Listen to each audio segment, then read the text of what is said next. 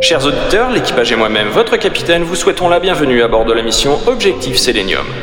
Dans ce podcast, nous suivrons le sélénium dans son étonnant périple qui le conduit du sol de vos prairies, sa source, jusqu'à votre troupeau en passant par l'herbe qu'il consomme.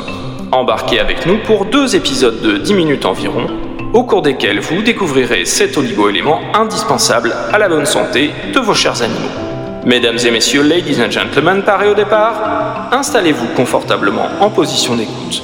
Attention, décollage imminent. 4, 3, 2, 1.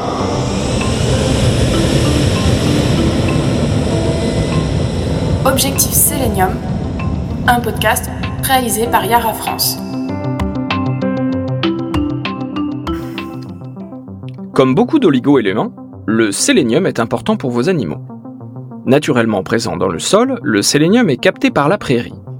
Il est assimilé par les végétaux, végétaux qui sont à leur tour consommés par le troupeau. Ce processus tout simple devrait suffire à couvrir les besoins des ruminants.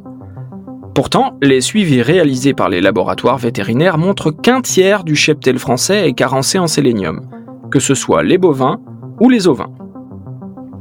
Comment se fait-il qu'en France, les carences soient si fréquentes chez les ruminants? Le sélénium se serait-il perdu en chemin? En fait, lorsqu'on analyse les fourrages, on s'aperçoit que leurs teneurs en sélénium sont souvent trop basses. Une étude réalisée par l'INRAE en 2007 a montré que seuls 15% d'entre eux ne présentent pas de carence. La plupart des régions herbagères françaises et même européennes sont concernées par ce problème. On l'explique par le fait que soit les sols ne contiennent pas assez de sélénium, Soit il y en a, mais sous une forme peu assimilable par l'herbe. Résultat, ce sont des fourrages carencés qui sont consommés par les animaux, avec comme conséquence une mauvaise couverture des besoins. Vous me direz, on peut toujours complémenter le troupeau par d'autres moyens. Mais savez-vous qu'il est possible de redresser la teneur en sélénium de l'herbe?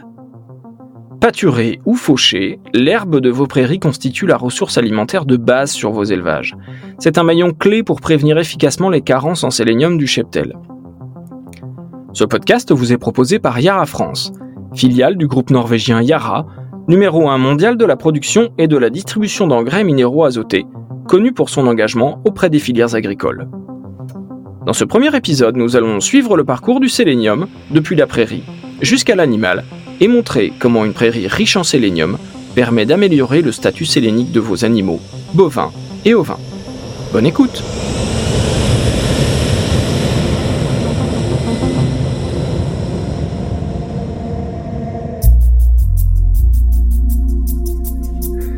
Pour agrémenter le début de notre voyage, je vous propose quelques éléments de culture générale à propos du sélénium. Le sélénium a été découvert en 1817 par le tandem de savants suédois Jans Jacob Berzelius et Johann Gottlieb Gahn dans les boues des chambres de plomb utilisées pour la préparation de l'acide sulfurique. Pour en parler avec nous, Clémence Sergent, chef de marché Grande Culture chez Yara France. Clémence, dites-nous tout sur ce fameux sélénium. Pour commencer, pourquoi est-ce que nos deux savants suédois ont choisi de l'appeler ainsi? Alors, le nom sélénium vient du grec séléné, la lune.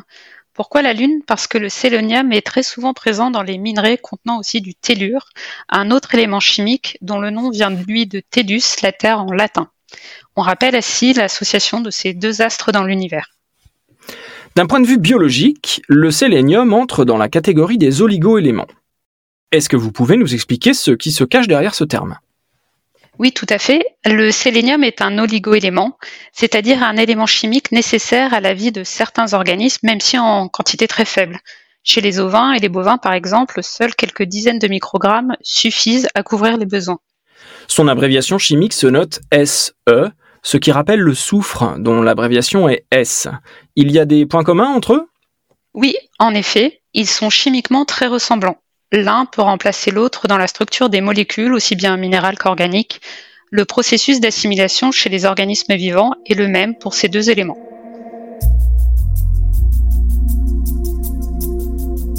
Contrairement au soufre, qui contribue à la pousse de l'herbe, en synergie avec l'azote, le sélénium est assimilé par les végétaux, mais il n'est pas indispensable à leur croissance.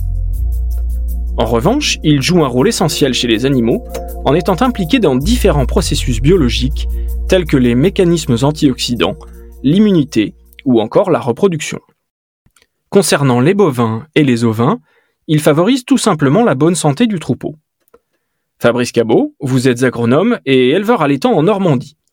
Expliquez-nous les conséquences d'une carence en sélénium chez les ruminants. Eh bien, des besoins en sélénium qui ne sont pas couverts peuvent entraîner des mammites, des problèmes de reproduction ou une baisse d'immunité. Chez les veaux et les agneaux, les symptômes les plus flagrants sont une mauvaise croissance, des diarrhées, voire la maladie du muscle blanc, qu'on appelle aussi chez les jeunes ovins le raid de l'agneau, une faiblesse musculaire généralisée créant dans le même temps une insuffisance cardiaque.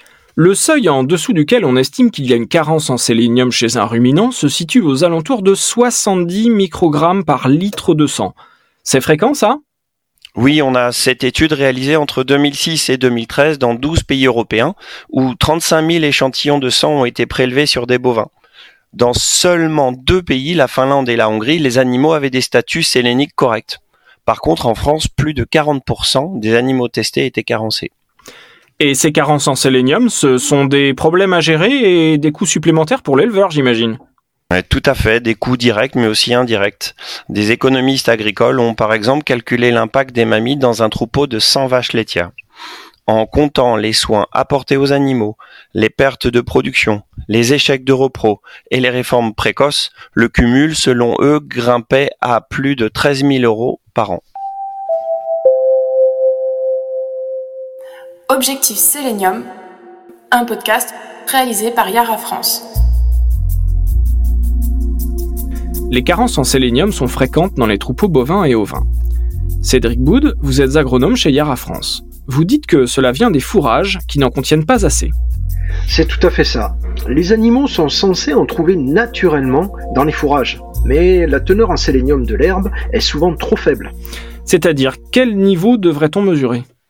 L'objectif est d'avoir au minimum 0,1 mg de sélénium par kilogramme de matière sèche. L'INRAE a réalisé une étude à ce sujet en 2007. Résultat, 50% des fourrages analysés se situaient en dessous de 0,05 mg. En fait, seulement 15% des prélèvements ne présentaient pas de carence. D'autres analyses menées plus spécifiquement euh, sur euh, les foins ont corroboré cette tendance pour l'ensemble du territoire français. Et c'est aussi vrai pour l'herbe pâturée ou ensilée. Les structures vétérinaires pointent d'ailleurs une forte prévalence des carences en sélénium chez les ruminants. Le sujet a même été abordé dans une thèse.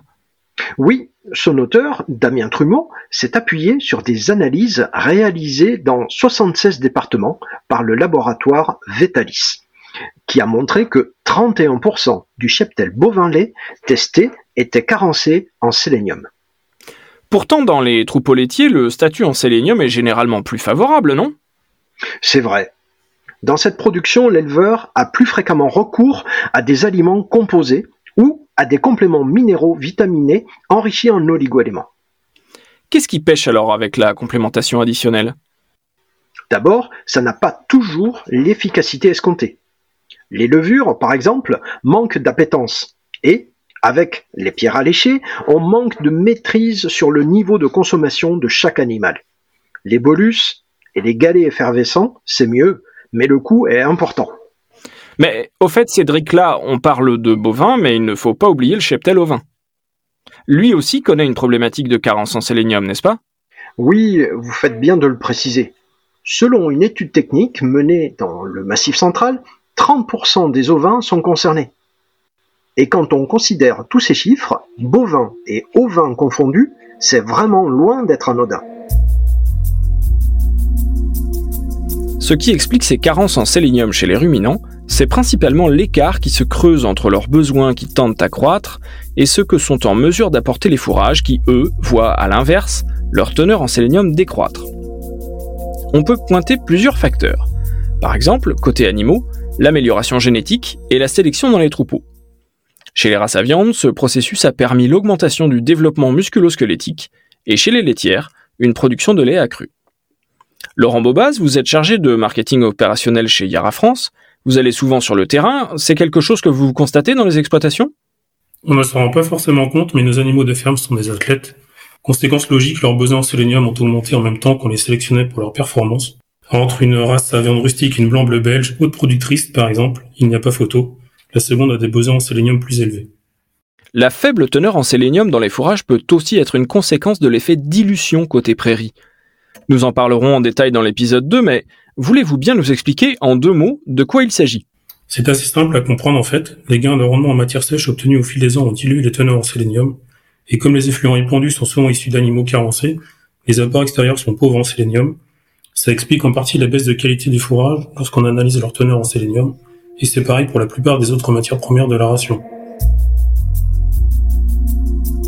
Bon, s'il n'y a souvent pas assez de sélénium dans les fourrages, ce constat ne doit pas non plus sonner comme une fatalité. En revanche, il faut s'en préoccuper, car l'herbe, lorsqu'elle en contient suffisamment, est un levier efficace et naturel pour maintenir le statut plasmatique des animaux et enrichir à la fois le colostrum et le lait en sélénium. Yann Corderock, vous êtes chargé de marketing chez Yara France. Vous nous expliquez tout ça? On parle de statut plasmatique parce que c'est dans le plasma qu'on dose la teneur en sélénium du sang pour voir s'il y a ou non carence. Concernant le colostrum et le lait, c'est un moyen de transfert efficace du sélénium au jeune animal, veau ou agneau, dans les premiers jours de sa vie. Simple à comprendre. Et en pratique, quelle teneur faut-il viser? Si on veut donner quelques chiffres, pour les bovins, 0,1 à 0,3 mg de sélénium par kilo de matière sèche de fourrage est un bon objectif à se fixer en régime de croisière. Pour les ovins, c'est un peu plus, entre 0,2 et 0,4 mg. Pour les deux espèces, les besoins sont plus importants en fin de gestation. En tout cas, ce qu'il faut bien comprendre, c'est que l'action de l'oligo-élément repose sur une chaîne trophique, c'est-à-dire un ensemble de chaînes alimentaires reliées entre elles.